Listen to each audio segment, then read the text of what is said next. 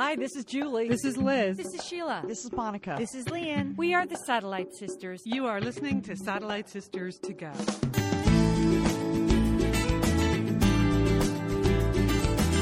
You are listening to Satellite Sisters. It's Sunday, February 8th. I'm Lian Dolan in Pasadena, California. Happy to be with you today and happy to be with my two big sisters. Julie Dolan is in Dallas, Texas. Howdy, Julie. I haven't said that in a while. Howdy, Lian. I, I, I say that all the time now because I live in Texas. and Liz is in Santa Monica, California. Namaste, Liz. Namaste. Thank you. That is the language we speak here uh, uh, in Santa Monica. There's almost no storefront uh, on the shopping street near me now that isn't yoga related in some way. Uh, just many scented things. Here's another thing I noticed on my street last night as I was walking home from somewhere. I'm like, there's no food anymore. It's all juiced. It's all, nothing is in solid form anymore on my street. We have juice bars on every freaking block now to directly across from the all the coffee bars. So no solid food in Santa Monica. Breaking news. You know what though? I did see a couple weeks ago. I reported um, souping is the new juicing, and I saw as, that. as soon as I said that, we have a mobile soup guy now. We have a guy like a rickshaw with soup in the back that just rides around Pasadena selling soup out of the back of his rickshaw. So there. So Okay, I appreciate the effort there.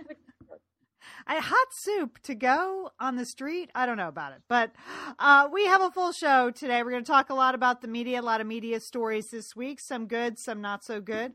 I have the inside scoop on the Jennifer Lopez movie, The Boy Next Door. I had a very fun lunch with my friend uh, Barbara, was the screenwriter on that movie, and uh, I, it was a hoot. And I have some inside stories. All Uh, new piece in the New York Times by Sheryl Sa- Sandberg about housework at the office. Why are women expected to be really good at their jobs and throw the birthday parties that we all hate at the office? Um, speaking of hate, Liz hates email. More on that later. And uh, her spot poll on Radio Shack. Who's sad? Who's not? And then finally, Liz, you were at a Grammy party last night, which is that is um, I was, Lian. I was. That And seems were- shocking. There were nominees performing live. Uh, I just had no idea who they were. But Okay. more, more on that. Now I don't feel so bad about it. All right. Uh, but first, we want to talk about Brian Williams. Julie, you, you felt strongly that we needed to talk about this, even though it's been a huge story. Yes, it- You have more to say. Yeah, it is a new. It's a big story. He has stepped down, stepped aside from his post as uh, editor in chief and chief uh, anchor at NBC News for the next couple of days, Right. and this uh, relates to uh, some embellishment, some lying, some fabrication of stories regarding regarding his time in Iraq and now his time in New Orleans during the Katrina storm. So. Uh, let me just say I, I, there is i have no joy in like seeing someone you know disgraced or you know explode or go down in flames you know i but and I, I i don't watch brian williams but i always feel very sympathetic towards him because he was a favorite of our mothers. You know Yeah. she loved brian williams. Yes, I she did. it was just it was the pocket square or his ties. I don't know. Mm-hmm. She just thought he was sort of handsome and cute and uh, she loved to watch him. And every time I see Brian Williams, I always think of our our mom. So, uh, you know, I'm sort of saddened by you know by this demise. But on the other hand, I mean, I I I really do think it's awful if he's making up stories um, about his time back or his time in Katrina. He's a newsman. He's supposed to bring us the facts. hmm You know Mhm. what? For me, Brian Williams has always been, and I've said it before, because Sheila loves him, and I have always been skeptical. He has always been like the William Hurt character on broadcast news. and if you have not seen that movie in the last 20 years, turn on your TV now because it's on somewhere. It's on all the time. And that is such a fantastic, insightful movie about the news business done 25 years ago. I always think of Brian Williams as being an affable man, you know, mm-hmm. very mm-hmm. entertaining on the late night shows. But in no moment of crisis would I turn to him for the news. I, I feel like he is a presenter, but not really a journalist of any regard. And so I, you know, I, I think you get what you pay for with Brian Williams. So it doesn't really surprise me or shock me, uh, and I wouldn't watch him anyway. So I don't know. you, you just you just kind of don't care. Yeah, I mean, Except there's no moment. Sort of about you know the existential issue here is what really is news on television anymore. Because I feel bad. I'm affable is a good descriptor. Uh, he seems like a good guy. Yeah. I like the fact that he has managed to take news and make it fun in other environs, you know, slow jamming the news, things like that. You give him credit for that. But live by the sword, die by the sword. And I, I hate that when he does that. Slow Yeah, I do the too. Yeah, hate it. hate it. But I mean, but you could tell that was his instinct with the news is to be an entertainer. yes. And or a presenter, as they would say in uh, at the BBC, a newsreader. They don't they don't give their anchors any special managing editor journalist qualities. They're just newsreaders, and that's probably what our anchors will become because aren't we all kind of over the idea that they definitely know everything about what's going on in the world? I, I noticed that Tina Brown, who always has something smart to say about everything, she said you could solve this problem by removing his managing editor title and just leaving him as the host. Yeah. Right? Yeah, And that's then- right. He's the host of the news. Yeah. And then I, I kind of agreed with that, but then I thought it's it's a sad statement about the news then because then there is, we don't really have any like credible individuals who are going to give it to us straight. That's it's you either have cable news where it's just people with an attitude screaming at each other or or you have Jon Stewart and Stephen Colbert and I feel like Brian Williams was always more in the Jon Stewart camp. And so now he's been sort of unmasked as that. It it is sad because there's just I don't know. I, I've said it before. There's just nobody just tells you what went on in the world today anymore. Nobody nobody will do that for you anymore. and you can't it's not like you can go to the internet to find out what's going on because people put up plenty of fabricated stories there so it's just you know i mean i think he always pretended to be a journalist you know he had those those khaki pants and he wore vests and you know he went places and things like that but um you know i i don't know whether he'll survive or not but i'm certainly I, it's going to be a long time before I watch him because I think, in particular, the things that uh, he decided to embellish or not tell the truth about are pretty serious. That's all. Yeah, know? and it's the, it's the self-aggrandizement that you know that is the difference between being a journalist and being anything else, right? Right. Everyone else does that all the time. We all tell stories that make us look better than we might have actually looked. Right. And- and Satellite Sisters specializes in that. You know, it's Right. okay, but nor nor do we position ourselves as uh, serious journalists. Uh, but when you exaggerate actual facts and you're in a job that's supposed to be about journalism, then that's not right.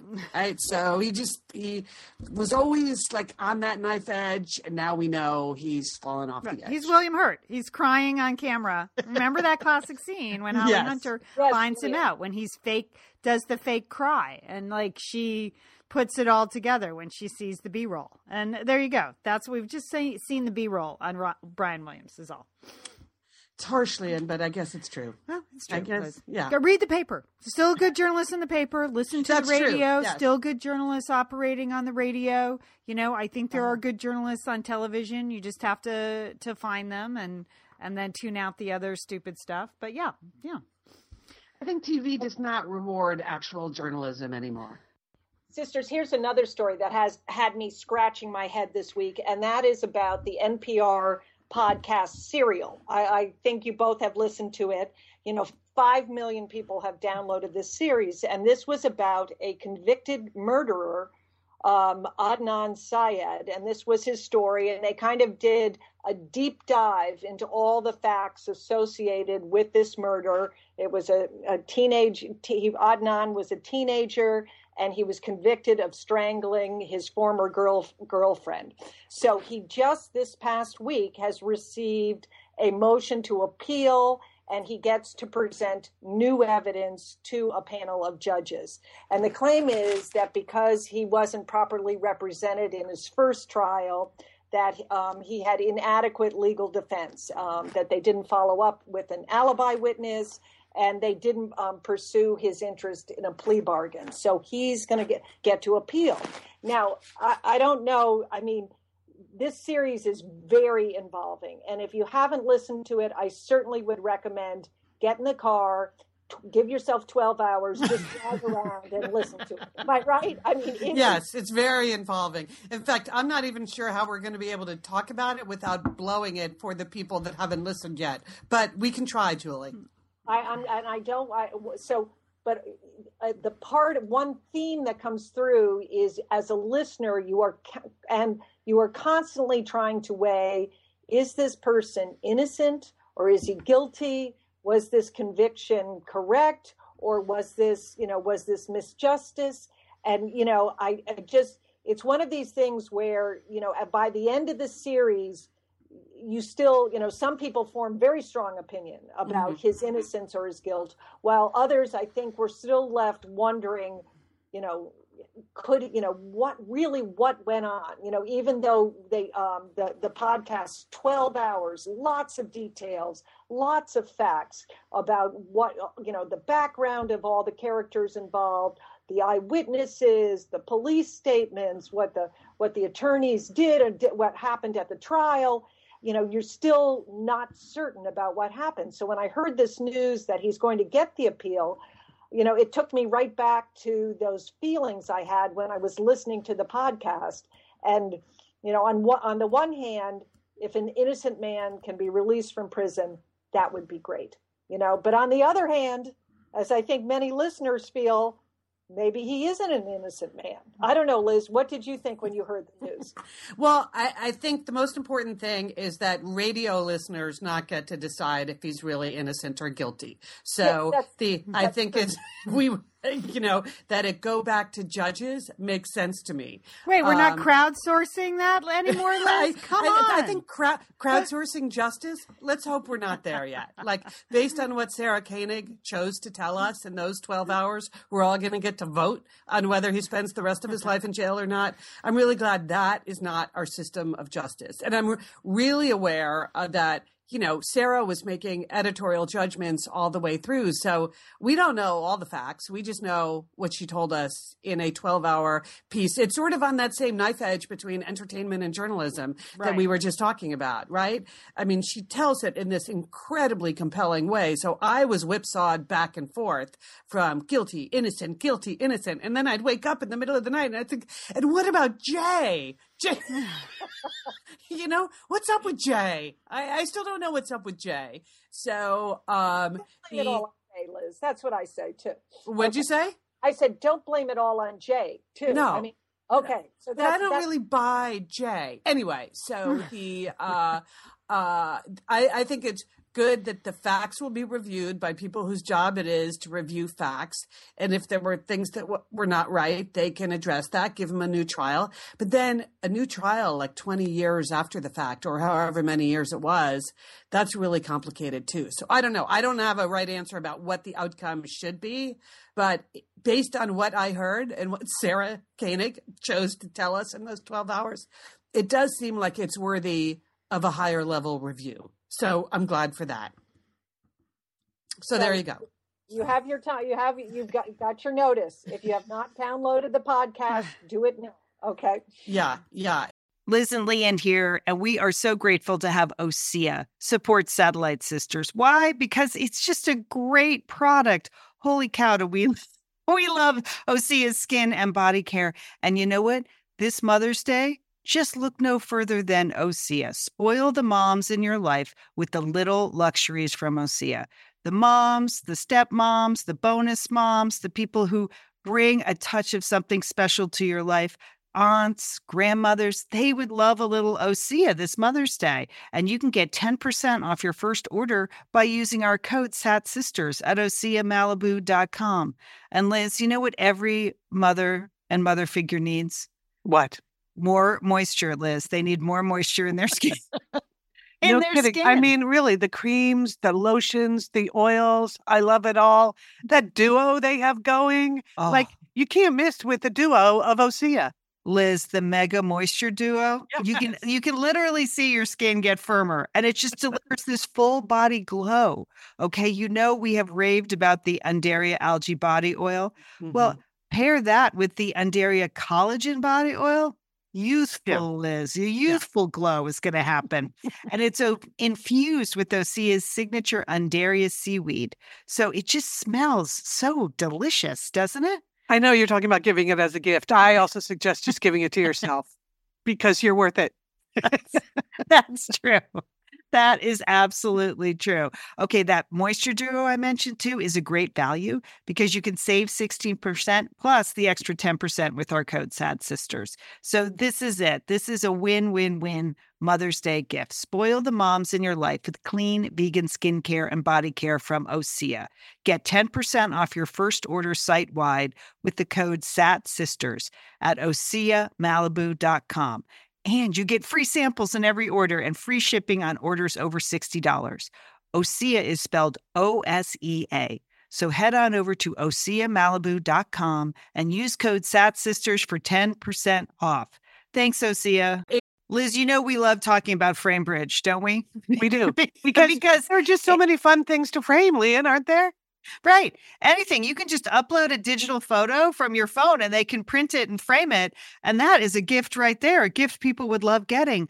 But Liz, you recently had quite an exciting FrameBridge I- experience. Would I you like to share? Would you I like know to? I talked about how when we were at the Bruce Springsteen concert, I was with our brother Dick, his wife Susan, his two kids, and one of the roadies threw us the set list at the end of the show, which was amazing to get the actual set list for the actual concert in Los Angeles. And we're like, oh, yeah, any day now, that's going to be in a place of honor in their home. Sure enough, Lian, they have already frame bridged it and sent it to us with a picture. So I'll be in Bend next week, so I'll get to see it. But it's just excellent use of the FrameBridge resources, the Bruce Springsteen set list.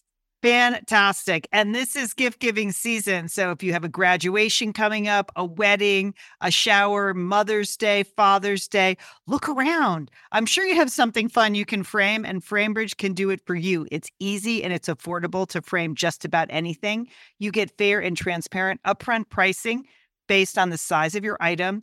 There's a great selection of frames. And as we've said in the past, fast service, free shipping, great for gifts. And Mhm. guess what?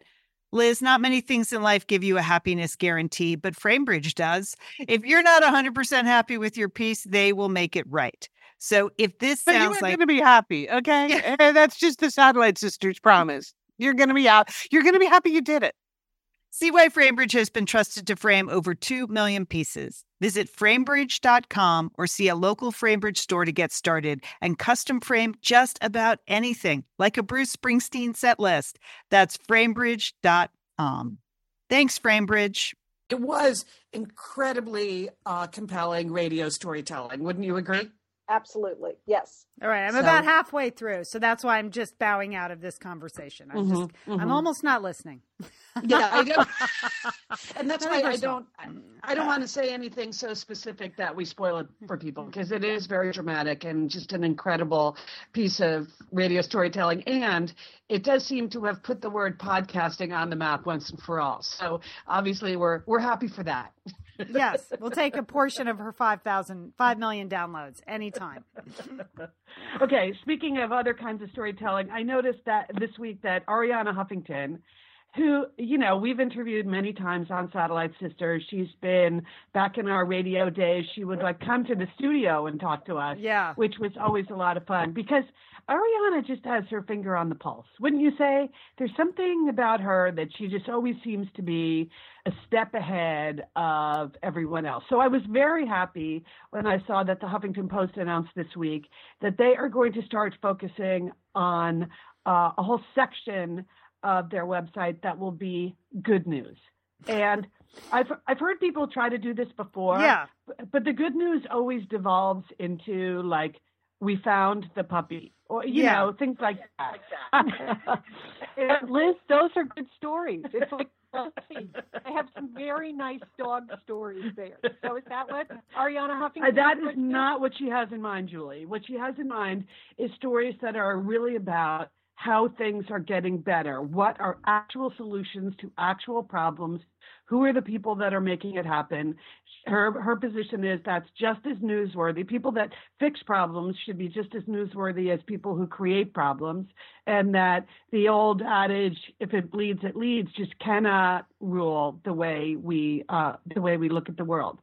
So I'm really rooting for them. I'm just going to make it a small uh, uh, campaign to just go there every day. Just just click around a little bit. All you have to do is click. You don't even have to. You can show your support by just clicking on a few of those stories instead of clicking on the you know the latest Kardashian headline or or the latest you know sort of uh, spectacular, bizarre news that that always pops up on the internet. So once again, I just feel like she's you know she's been into this sort of wellness, meditation, thriving thing lately. Thrive was the, the title of her most recent book. And I think she sees this good news effort as sort of an extension of that, of just putting more positive things into the world. And so I'm for that. So You know uh, what would be a more positive thing? If she paid her writers. That Oh. would be so positive. Does she not pay them? No, you don't. Most of the people on the Huffington Post post for free. Oh, That's why I, I posted. thriving, Liz. Yeah, I, yeah. She has a tiny, tiny percentage of paid writers, but most people you're like granted. Like I'm a HuffPost writer because they Uh-huh. ran a piece from a book, and they're like, "Oh, contribute anytime. Oh, for free, thanks. Yeah, awesome." Okay. So I'm sorry. I'm sorry to ru- to rain on your good news, Liz, and good for her. And I'm sure she's thriving. But yes, uh, she is thriving. yeah. Okay. it's a little bit tricky as a writer to sort of really get behind them because they, you know, they they make, you know, they get a lot of clicks on people's work for free. So and it's so I'm sorry, Liz. I'm sorry. Shouldn't have, boy, I'm a downer today, aren't I? You are, but you said you have a good Jennifer Lopez story coming Okay. up, so it's all good. So you are you're forgiven as long as you can balance out the downer with some like behind the scenes with J Lo. We're good. This is No, that I can't do. That well, that here's here's the deal. All right, so I don't know uh, if you've seen The Boy Next Door, but this is the Jennifer Lopez movie that came out a couple of weeks ago. Uh, it did has done very well at the box office. Is a four million dollar movie. It's made you know forty million dollars so far. Um, it's about Jennifer Lopez, who's a teacher out of school, getting involved with a boy. The uh, well, in the movie it's a 20 year 20 year old guy who somehow is still in high school that she does not know is her is her uh is her student in high school. So uh, that's just a little bit of the briefly the the plot. But um the screenwriter is the mom next door. She's a mom that used to live a couple doors down from me. Uh, i mentioned her on the show the a couple weeks ago because at age 40 she left her job at the u.s attorney's office and she went back to screenwriting school at ucla and got her master's in screenwriting this is the script she wrote 10 years ago for her MFA thesis that actually won a lot of awards when she graduated from UCLA, got her a manager, got her an agent, sort of started her on the road to professional screenwriting. Um, but it's kind of impressive in a young person's town, a 40 year old mother of two, kind of making a go at screenwriting. So, after 10 years, her movie comes to the screen. And um, I was very happy for her. I haven't seen her in a couple years. Our kids were at school together, but we just haven't run into each other. She's moved to a much better neighborhood. And uh, so I, I contacted her through Facebook. I'm like, hey, let's have lunch. It was something I almost never say to anybody. And she, so, and so she's like, yeah, let's. And so in preparation for our lunch, I have to go see the movie, right? I got to go to support Sure. her. Yeah. So Yeah. th- so Barrick's out of town, so I can go to a movie at 5:45 on a Thursday if I want to. Nice. So I go to the ArcLight in in Pasadena to see The Boy Next Door. I am the only one in the theater. So uh, apparently there are no other Real Housewives of Pasadena that want to go to the movie. Movies, and which means, of course, I can go to Tokyo Wacko next door and um, sneak in a California roll for three ninety five Nice. happy hour pricing. So that's good. And I mean, the movie got uh, kind of campy reviews. You know, they said there's some ludicrous scenarios. And when I was setting up our lunch date, she had shared a little bit with me that what ended up on the screen was very different than the script she had turned in. Uh, and I won't go into a ton of details, but there was one, one of the nutty things is that Jennifer Lopez's character, originally written as like a private school English teacher who teaches like an AP literature class, has been redesigned as a public school teacher who teaches what she keeps calling in the movie the classics. Now, now, I, you know, many of you know, I was a classics major in college. We don't often see ourselves on the screen. You know, there are plenty of people who are doctors and lawyers and firefighters and nurses, and they see themselves on the screen all the time. But your ears perk up when, like, you hear classics mentioned. But it is, of course, classics. It's never the classics. The classics is, I don't know, something else. Classics is just Greek and Latin. And then. Uh, so I kind of cringe when I hear that. And then there's a whole Homer Iliad thing. And then this one critical scene in the movie that's supposed to be really bonding. The, you know, young boy comes in, hands Jennifer Lopez a book and it says the Iliad on it, and it's like a leather bound book from, I don't know, like 50 years ago. And she said, a first edition of the Iliad. okay. So, I mean, I was alone and I laughed out loud. So I can only imagine. And I, then I cringed and you know, the Iliad, of course, was written 3,000 years ago. Uh, it wasn't actually written down till like the, you know, like the Middle Ages, like a thousand AD. So a first edition like that, none of that makes sense. And and I'm thinking, oh my God, did Barbara write this? Like, oh God, how am I going to talk to her at lunch about this this stuff with the classics and classic and the first edition Iliad? And so I meet her for lunch. And all the way home, I'm, I'm trying to give her the benefit of the doubt. I was like, well, maybe it was a first edition of, there are famous translations of the Iliad. So maybe Sure, it was yeah. first edition of the Lattimore translation or something, you know? And so I see her at lunch. She comes in, and the first things out of her mouth were, I did not write that line about the first edition of the Iliad. Sounds like Brian Williams was the fact checker on the movie, Lian. Well, She knew that was going to be top of your list. Well, it was top of her list, Liz, and that's all that mattered. Like she, she, it was hilarious. She said, "Oh my gosh." It's now a meme on the internet. And this is true. Like, it was such a ludicrous line and mocked so heavily. She's now a meme. The first edition of the Iliad, like all the other things Jennifer Lopez receives, you know, crazy things like that. She's like the left shark of the internet now. And the poor, poor Barbara, she, she didn't write any of that. That was all added ec- afterwards. She didn't, she had her as a literature professor and all the bogus Iliad, Achilles stuff. She was just like slapped on top by someone, well, by everyone on the set who clearly knew nothing. So, and it was killing her not to have to defend herself. She said, Leah, now I'm getting like, I'm getting emails from idiots telling me what an idiot I am, you know, and she's like, a, she said someone today emailed me like how first edition of the Iliad, and she said, and she spelled edition A D D I T I O N, and I have to try to respond to this idiot's email. And you know, she's a lawyer Oh my God. you know, a U.S. attorney. That you can't, you don't get to the U.S. attorney's office with podunk credentials. It's it's killing her. So Oh, said- that is hilarious. she said, "I have no doubt I will be nominated for a Razzie Award just for that line that I did not write." so, and she's torn. Like she can't. She needs to work in this town again. And you don't want to Right. tear everything down. And there was other stuff that went on that I will keep confidential. But I feel like she has she did an interview with the daily like the hollywood reporter called her about the line like how could you possibly write that line. Like how could that possibly be in a movie and no one picked up on it? And she's like i didn't write the line. So uh anyway i feel like i should clear her name. If there are other people Okay. out there that saw the movie she's also not responsible for the wackadoodle ending. If you've seen the movie she Oh. she did not write any of that either. Okay.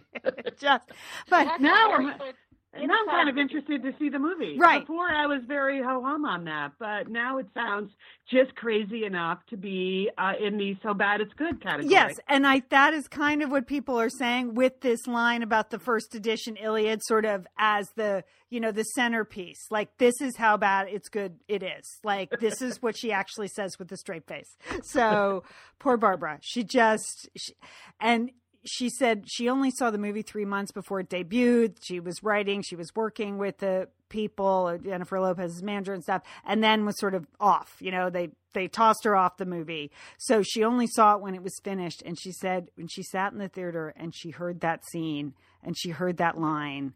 She just about died. I mean, she literally just about died. And that was the difference between, you know, being a novelist, they don't go in and change all your work. Uh, but Right. this is just, and again, being a lawyer, she wants to defend herself, but she also knows that wouldn't necessarily be good for her career. So, so there you go.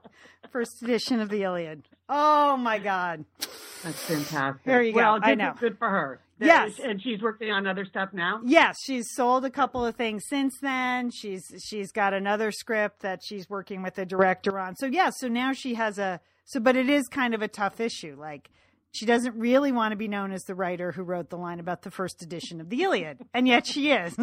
so, no, poor thing. That's bad. Could make for a funny story in all of your meetings. It you will. know? Well, she did. what- She said what she's done this week is just look up the writers that have gone on to like win Academy Awards who had like horrible first movies that were nominated as Razzies, and she said that's uh-huh. given her a lot of strength this week. so there you have it.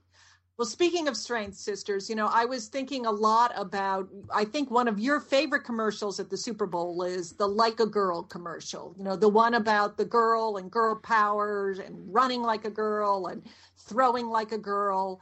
And, you know, yeah, I think just like that whole campaign. It's a good position for, you know, it's good information to put out into the world, and uh, there are lots of elements to the campaign. So yeah, I'm for it. Yes. So it was about power, it was about strength and confidence.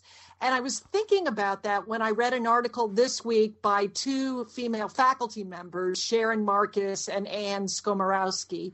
They were writing about the film Boyhood, which is about boyhood, but their their point is it's also about girlhood. And they focused their article about the sister in the movie, Samantha, who grows up alongside Marcus, the boy, and sort of what happens to Samantha in the 12 years that they make the movie and, you know, in her character in the script. In the beginning, Samantha is that, you know, she's that young, dominant girl. She outperforms her brother. She's, you know, she's constantly teasing him. She's, you know, she can, uh, she can sing songs. She can speak in different languages. She even challenges her controlling stepfather, you know, in the beginning of the movie, because she has that power, that strength, and that confidence. But as the movie goes on, the two authors of this article point out that sort of Samantha fades, that she speaks less, that she uses a lot of filter statements like I mean or it could be. I mean, and that she sort of identifies a lot more with her self effacing mother. And in fact, her storyline kind of trails off and it focuses solely on Mason, not Marcus, sorry, uh, the, the young boy. And, you know, I just, I, I mean, uh, Liz, you've seen the movie, right? Yes, I have. Uh huh. and, and it's did did that strike you in the movie that as he became sort of more dominant, uh, Samantha became you know sort of faded away. You know, I did not notice that in the movie, and it's interesting because that girl is Richard Linklater's real daughter. So the Huh. the director of the movie, he said, I heard him talk about this. He said when when we were starting the movie, my daughter just gave me no choice but to give her that role. Like she was like, "I'm in, Dad. That's it. We're not even discussing it." So, uh, so that is that's interesting that she was a powerful enough girl to like just put herself in the movie to begin with, and then you see that um, happen with her over the course of the movie. It kind of makes you wonder how much of that was written into her story, and how much of that is just these people you're talking about kind of seeing things that happen all the time with girls in the world. I know it was well, the third i mean i was thinking both about about the commercial and i had read that article and then i picked up my granddaughter alice this week um, after school. I um, and she goes she sat in the back seat and i was driving her home and she said she said nana um, i hope we can change the constitution so I was like, "Whoa, that's uh, that's a big statement." You know, I didn't know where it was coming from. I was like, sort of bracing myself, like, "Okay, are we going to be talking about immigration now? What what's going to be the topic?" And I said, "Well, why do you want to change the Constitution, Alice?" And she said, "Well, I'd like to be president of the United States." Oh. And as you know, Nana, I was born in London, and to be president of the United States, you have to be born in the United States. And I just I just thought That's adorable. That is, I know. And I just thought she just turned eight this week. And I hope that power, that strength, that confidence she has, you know, to think that she wants to be president of the United States. I hope that just sticks with her the whole time. You know, I hope, I hope, she, you know, I'm going to do everything in my power as her grandmother to make sure she does not fade away and to, that to she, change the Constitution. and I'm going to change the Constitution. You know what though, Julie, I understand like I read those studies or the see those ads or you know whatever I hear, hear about girls, teenage girls and how they're doing this and doing that allegedly and not engaging here. And then I meet teenage girls. You know, I see the female friends that Brooks has. And I, you know, last night Colin had a party and I see these dynamo high school girls. Or I hear stories from mothers of boys saying, we're just getting crushed in school. Like they're just. And girls don't want to have boyfriends anymore because they're too busy studying and running student government and their athletic powerhouses. And they're all applying early decision and they have all their applications in by August. And I, so sometimes for me, honestly, as someone who sees a lot of teenage girls, there's a huge disconnect between the actual girls I meet and what I allege. I read these about these teenage girls. I think every teenager has issues. I mean, boys Mm-hmm. fade away in their own way too. So there's they, you know, boys are not as confident as people give them credit for. Boys have issues about their social life and their, you know, their academic success and things like that. Like teenagers got issues, you know, and they all change as they go through puberty. But all I meet is dynamic powerhouse female girls. Like there was a bunch of girls that were supposed to come last night and I said, "Oh, why, you know, oh, what happened? Why didn't they come?" Well, they were working on their research paper. I was like, "Are you kidding me?" Like so they like junior girls like gave up the night at a you know a cute boy's house to work on their research paper? What's wrong with them? You know? So i don't know. I think alice is okay. I think there are girls in studies but I, I the individual young women i meet are fantastic. And you know, sure, everybody comes with a few issues, but in general, they seem to be very confident young women who then go on to do great things in college and out, out outside of college. That's what I would say. Okay, Uh, that's encouraging. Okay, it's when they get to work apparently that they revert back to their mothers. So here's here's the latest from Sheryl Sandberg and Adam Grant in the New York Times. They have that great column that they do every couple of weeks called Women at Work. Sheryl Sandberg, of course, is CEO of Facebook, and Adam Grant is a professor at Wharton Business School. And we've talked about a couple of their columns before, but this week's is uh, entitled "Madam CEO, Get Me a Coffee." And why do women do, quote, office housework?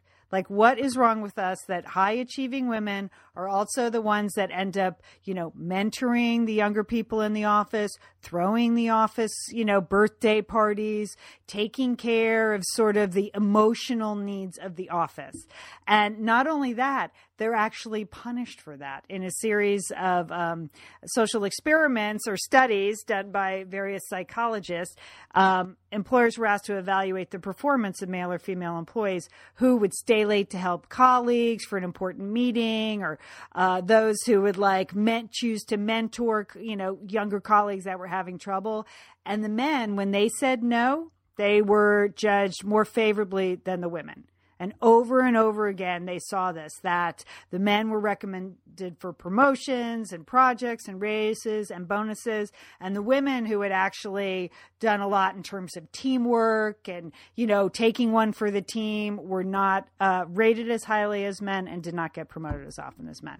And there's some, you know, anecdotal stories about, you know, women the senior person in the office sitting at a table with younger male colleagues and you know the board of directors turns to her and says oh could you go get us some coffees? And the younger men just sit there. Like they don't they don't even get up what is wrong with us liz do you liz i don't believe you've ever gotten anyone a coffee is that the no, secret I have not. No, I, I or never organized an that. office christmas party Nope, never done that. This could be the secret to my success, Lian. The, I'm I'm seeing this now. Yeah, I read this story and I was thinking about my own work environment uh, and my own career. In my current work environment, I would see I would say that I don't see day to day evidence of of this. Um, but in general, it clearly is true that women in a workplace need to be seen as unselfish and team builders and it's because we still expect them to be nice and nurturing and that so if you're not nice and nurturing which in a work environment means you're a good mentor and you're doing those kinds of things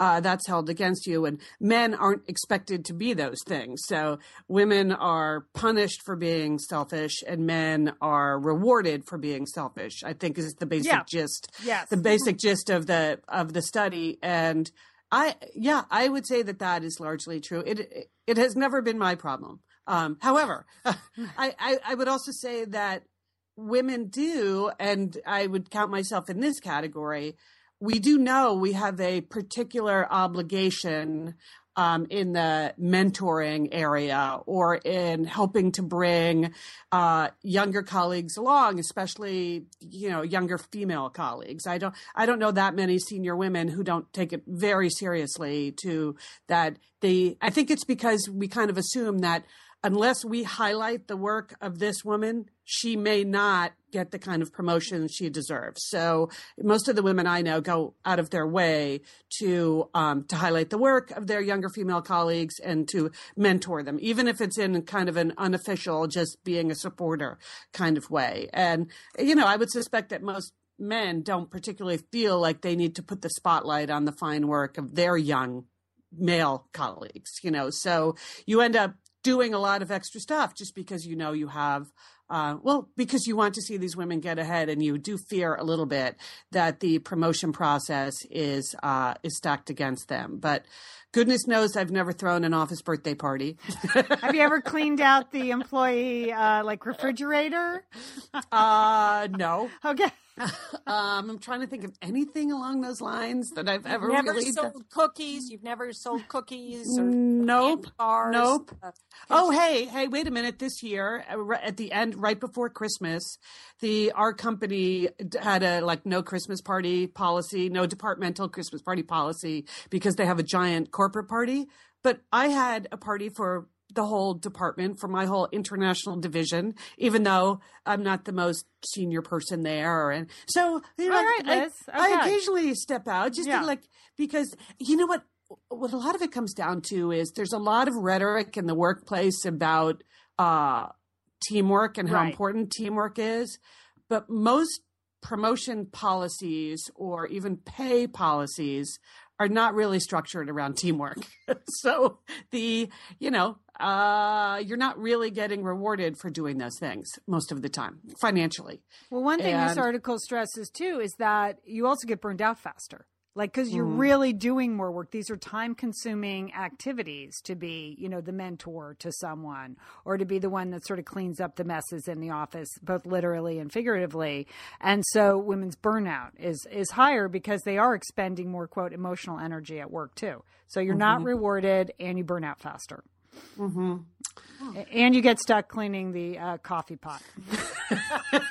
yeah, don't make any coffee, Liz. Just don't make coffee. Okay, I do do that. I just don't make it for anyone else. Yeah. You Tell know, Alice like, tell that's- Alice not to make coffee, Julie. Just I- that if you do anything for her, just don't be yeah. If she just yeah, don't make any coffee for anybody. or or putting toner in the copy machine. This is always a big decision for me whether or not I should be seen doing that because it's one of those things you don't want people to know you have that skill. But then again, you need the copies. Right. You know?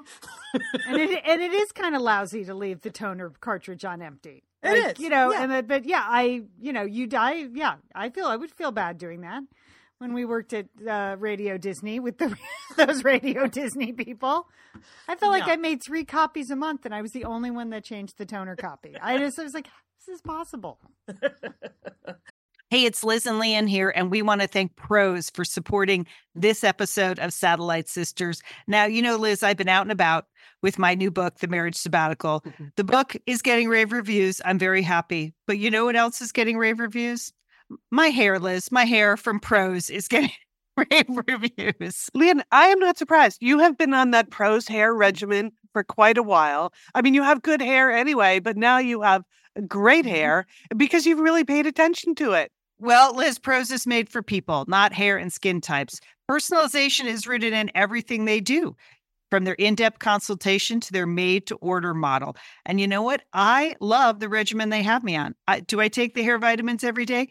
Yes, I do. Do I use my shampoo and conditioner made especially for Lian Dolan? Yes, I do. Do I sometimes use the leave-in conditioner when it's, my hair's really dry? I do. And I even have a pre-scalp thing that they give me. Okay, Prose, you you're the boss. I'll take it. you tell me what my hair needs. That sounds good. And here's the thing. It's personalization, Liz. For Yeah. millions of possible formulas, only one is uniquely Lian's. Okay? And I'm I'm using it. Prose Mm-hmm. isn't just better for you, it's also better for the planet, Liz. They're a certified B Corp, cruelty free, and the first and only carbon neutral custom beauty brand. So, Prose, we love you. I love the photos of my hair. Couldn't be happier. photos of your hair. There are people in the photos too. That's the thing about a book tour. Everybody has their picture taken with Lian and then post it. So Yeah. the hair is important. Couldn't be happier, Prose. Prose is so confident that you'll bring out your best hair and skin. They're offering an exclusive trial offer of 50% off your first subscription order at prose.com slash sisters. So you get your free consultation, then 50% off at prose.com slash sisters. And Prose is spelled P R O S E. Prose.com slash sisters. Thanks, Prose. Liz, summer is coming up, and you know what that means? It means you're grilling. You're uh, grilling and for chilling sure. there Yes. with your with your ButcherBox. What what do you got going on the grill this summer? Well, you know, here's the thing. Because I'm going to be up in, in Bend for part of the summer, I'm having my box sent there, Lian. That's I mean, great. go on vacation with your ButcherBox is what uh what uh, what I'm recommending. Yeah, other way, you're just gonna buy meat and fish and stuff when you get there. Why do that? Anyway, you I love their steaks. I love their scallops. The scallops are really good. And the chicken thighs, all good. I'm ready. That's right. ButcherBox gives you peace of mind and easy to find high quality meat and seafood you can trust. It's 100% grass fed beef, free range organic chicken, pork that's raised crate free, and wild caught seafood.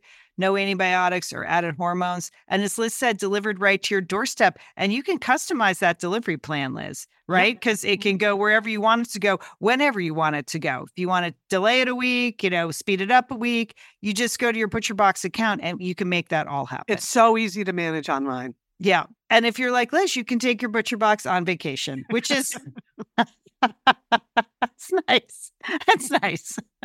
nice to have something familiar there. yes. So if you want to take your meat on vacation, sign up at butcherbox.com slash sisters and get our special deal. ButcherBox is offering our listeners a free for a year offer plus an additional 20% off. So you can choose salmon, chicken breast, or steak tips free in every order for a year. Sign up today at butcherbox.com slash sisters and use code sisters to choose your free for year offer plus get $20 off your first order. Thanks, ButcherBox.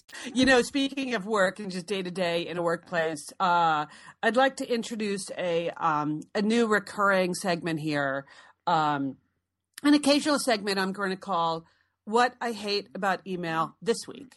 And uh, because I think because neither of you guys work in corporate environments, you don't realize how ruled we are now by email and email habits and email systems. It is it is like such a burden to be chased around all day by email. And uh, so here's the thing I hate about hate most about email this week. Uh, when you go to schedule a meeting and you have like say you're going to have eight people in this meeting, like an like an email goes out to eight people like, hey, how's Thursday at eight, uh, eight a.m. and Then all eight people say yes, no, maybe. And then it just starts this snowball of scheduling. Then you have eight people, Todd, with eight responses, with eight different suggestions. And then it's like this geometric progression of emails. After, next thing you know, you have 8,000 emails on the one subject of, of scheduling a meeting. And I, I just don't know how to make it stop. Hmm. I don't I like, I, so I have told the people that I work with, like, once an email has gone back and forth on the third try, I stop reading it. Okay, so I'm just not reading it anymore. So once you guys decide what time this meeting is, like once this is done, just let me know because I am not participating in the round after round after round of scheduling emails. So just a small thing, I know, but it can totally rule your day. So that's what I hate about email this week. That we Liz, look if it forward may, to hearing more from you, Liz, Yes. on this topic because I feel like you have a lot more to say. Yes. I do. I do. You know, I did. I, I entered this year trying to channel the Zen of the sea turtle, yeah, right? Yeah. And uh, so I just think there's a lot about the email and Facebook and all of those things, which are actually, they just contribute to a complete lack of mindfulness. And so, oh, I posted this on the Facebook page this week. So what I did is I ordered this beautiful sea turtle case for my cell phone. Well, you you- saw that, Liz. It's lovely. isn't that nice? Sure. And I understand the irony of this choice, mm. right? The I'm trying to channel the sea turtle, and yet it's this device itself which is working against any mindfulness I am trying to establish in my life. So I, realized that like your cell phone, it's sort of like when you first quit smoking. I quit smoking in my late twenties. And even after you've stopped smoking for a while, you just start unconsciously reaching into your purse or into your pocket or into your desk drawer for a pack of cigarettes.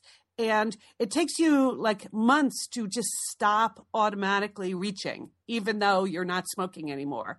And that's the way I feel about my cell phone now. You just, every time there's a little lull in the action, you find yourself reaching into your pocket or reaching into your purse. So now when I reach in the direction of my cell phone, I'm going to see the sea turtle. Right. Okay. And it's going to remind me, do not pick me up. No, no touching the sea turtle. You don't touch the sea turtles. You just let the sea turtles go on with their life.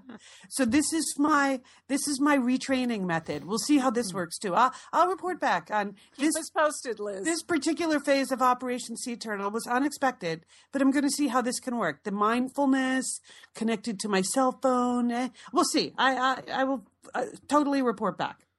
You know, Uh, Julie, I know you have to go to uh, your your granddaughter's birthday party. So if you want to, you know, say goodbye, I understand. Goodbye running- to you, Liz, Yeah. and to your turtle. and to Liz and I will carry on. Say, Okay. say happy I'm birthday fading to Alice. away. I'm Okay. fading away now. Okay. Happy, have a happy week, all of you. All right. Talk to Okay, Tuesday. Julie. Talk to you next week. Oh, anyway. So speaking of electronic devices we may or may not need, I did do that flash poll on the Satellite Sisters Facebook group this week about um, Radio Shack Yeah. because you know when I heard that Radio Shack was filing bankruptcy and they were going to be closing, you know, all of their stores or most of their stores, it actually kind of made me sad because I like the Shack, Yeah. whatever they want to call themselves. like there's something about Radio Shack because they hardly have anything there Right. that it means when you go in there, if you know it's the kind of thing they have, if you go in there and you find something, mm. it's incredibly satisfying, as opposed to going to like Home Depot or Best Buy or, or one of those huge big box stores. Like to actually scoring something at Radio Shack saves so much trouble compared to going to those places. It's a good point. But I, I feel like I should get batteries for my home phones for the rest of my life, like Yes. now, because it's the only place that you can find those things. Yeah, so I posted on the Facebook group. Am I the only one uh, that that liked Radio Shack? And Emily was one of the like first responses. She's like, "Yeah, we're sorry to break it to you." So I, it, seemed to break into 50-50. People like me who appreciated the small store, the very select products, and batteries. Lian, you put your finger on the thing. People went to Radio- uh, Radio Shack for Yes. just hard to find batteries. Yes. Um, Yeah. the, you know, For your answering machine, remember mom and dad? Like they spent a lot of time at Radio Shack because they had an answering machine. Yes. Yeah. And Yes. And, And- which apparently ate batteries like a crazy, uh, crazy thing. Right. So and I I I bought their phone at Radio Shack because Radio Shack had those phones with the big giant numbers on Yeah. them. Uh, so um, so yeah, there are a lot of people that seem to be going. Wendy said best place to go for unusual batteries. And fun USB to light up Christmas decorations. So Wendy was in the pro camp. And then there were a lot of people. Leslie said, Yes, I remember uh, going there a long time ago and wanted to buy something that cost less than a buck. And they were filling out a form and they wanted my name. And a lot of people complained about this, Lian. Like, how come at Radio Shack they always wanted your name and address or your email address, even if you were buying a single battery? So I guess that just wore people down. Yeah. All of that, you know, intrusion into your personal information. I I don't know what it is. There were there's uh, Christy said my daughter and friends collected old electronics in high school and then worked with the guys at Radio Shack to fix them up so they could donate them to the homeless. So uh, that's great. And so she said I'm sad to see them go. So I did feel also at Radio Shack like the people that worked there kind of knew what they were doing yeah. versus your average Best Buy employee. Yeah. Where no way, Right. no way. But then there are plenty of stories here on the page about people uh, that did not have that experience. anyway, um, I do think the name Radio Shack would be a great name for a podcast.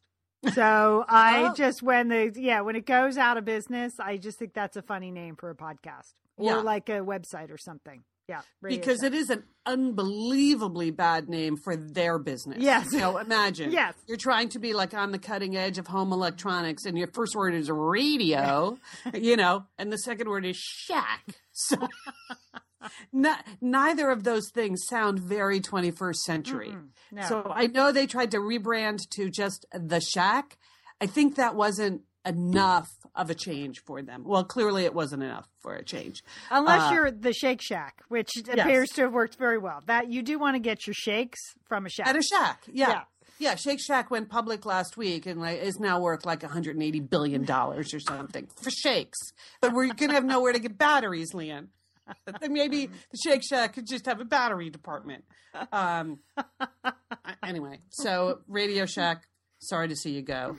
Uh, oh, and speaking of radio, so last night, you know, it's very weird living in Los Angeles. There are elements to living in LA where you you're constantly reminded how huge the entertainment business is in a way that you just don't it doesn't happen in other cities I've ever lived in where a lot of people here actually work in the business like Right. your friend the next door neighbor the Right. screenwriter that would seem very exotic in a lot of other places but in Los Angeles like everybody seems to have some peripheral connection to the entertainment biz. So, um, I mean, I work in the entertainment business, being in in television, but because I work exclusively outside of the United States, I don't I don't really run in the fast circles, though I get occasionally invited to things. So the um, last night. Nielsen, you know, who does the Nielsen ratings, and they also do Nielsen does SoundScan, which measures all of the in the music business, all of the records and singles and you know downloads and things.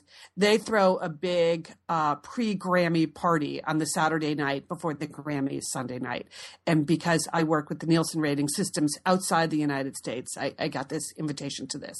So the I decided I needed a haircut anyway, so I went yesterday afternoon. To get my haircut, So this all makes sense. Like you were Yeah. getting your hair done anyway, so you Yes, might as well, well go to the party. I might as well go to the party, Right. the corporate party that you know. I I was on the fence about going. Then I'm like, well, my hair is going to look fine, so I might as well go. So I'm talking to my hairdresser as she's cutting my hair, and she said, "So are you going out tonight?" And I said, uh, I said, yeah, as a matter of fact, I'm going to a Grammy party. She said, oh, which one are you going to? Me too. And I said, well, Nielsen, the Yeah. Nielsen ratings, you know them? She's like, oh. And I said, where are you going? She said, I'm going to LL Cool J's party.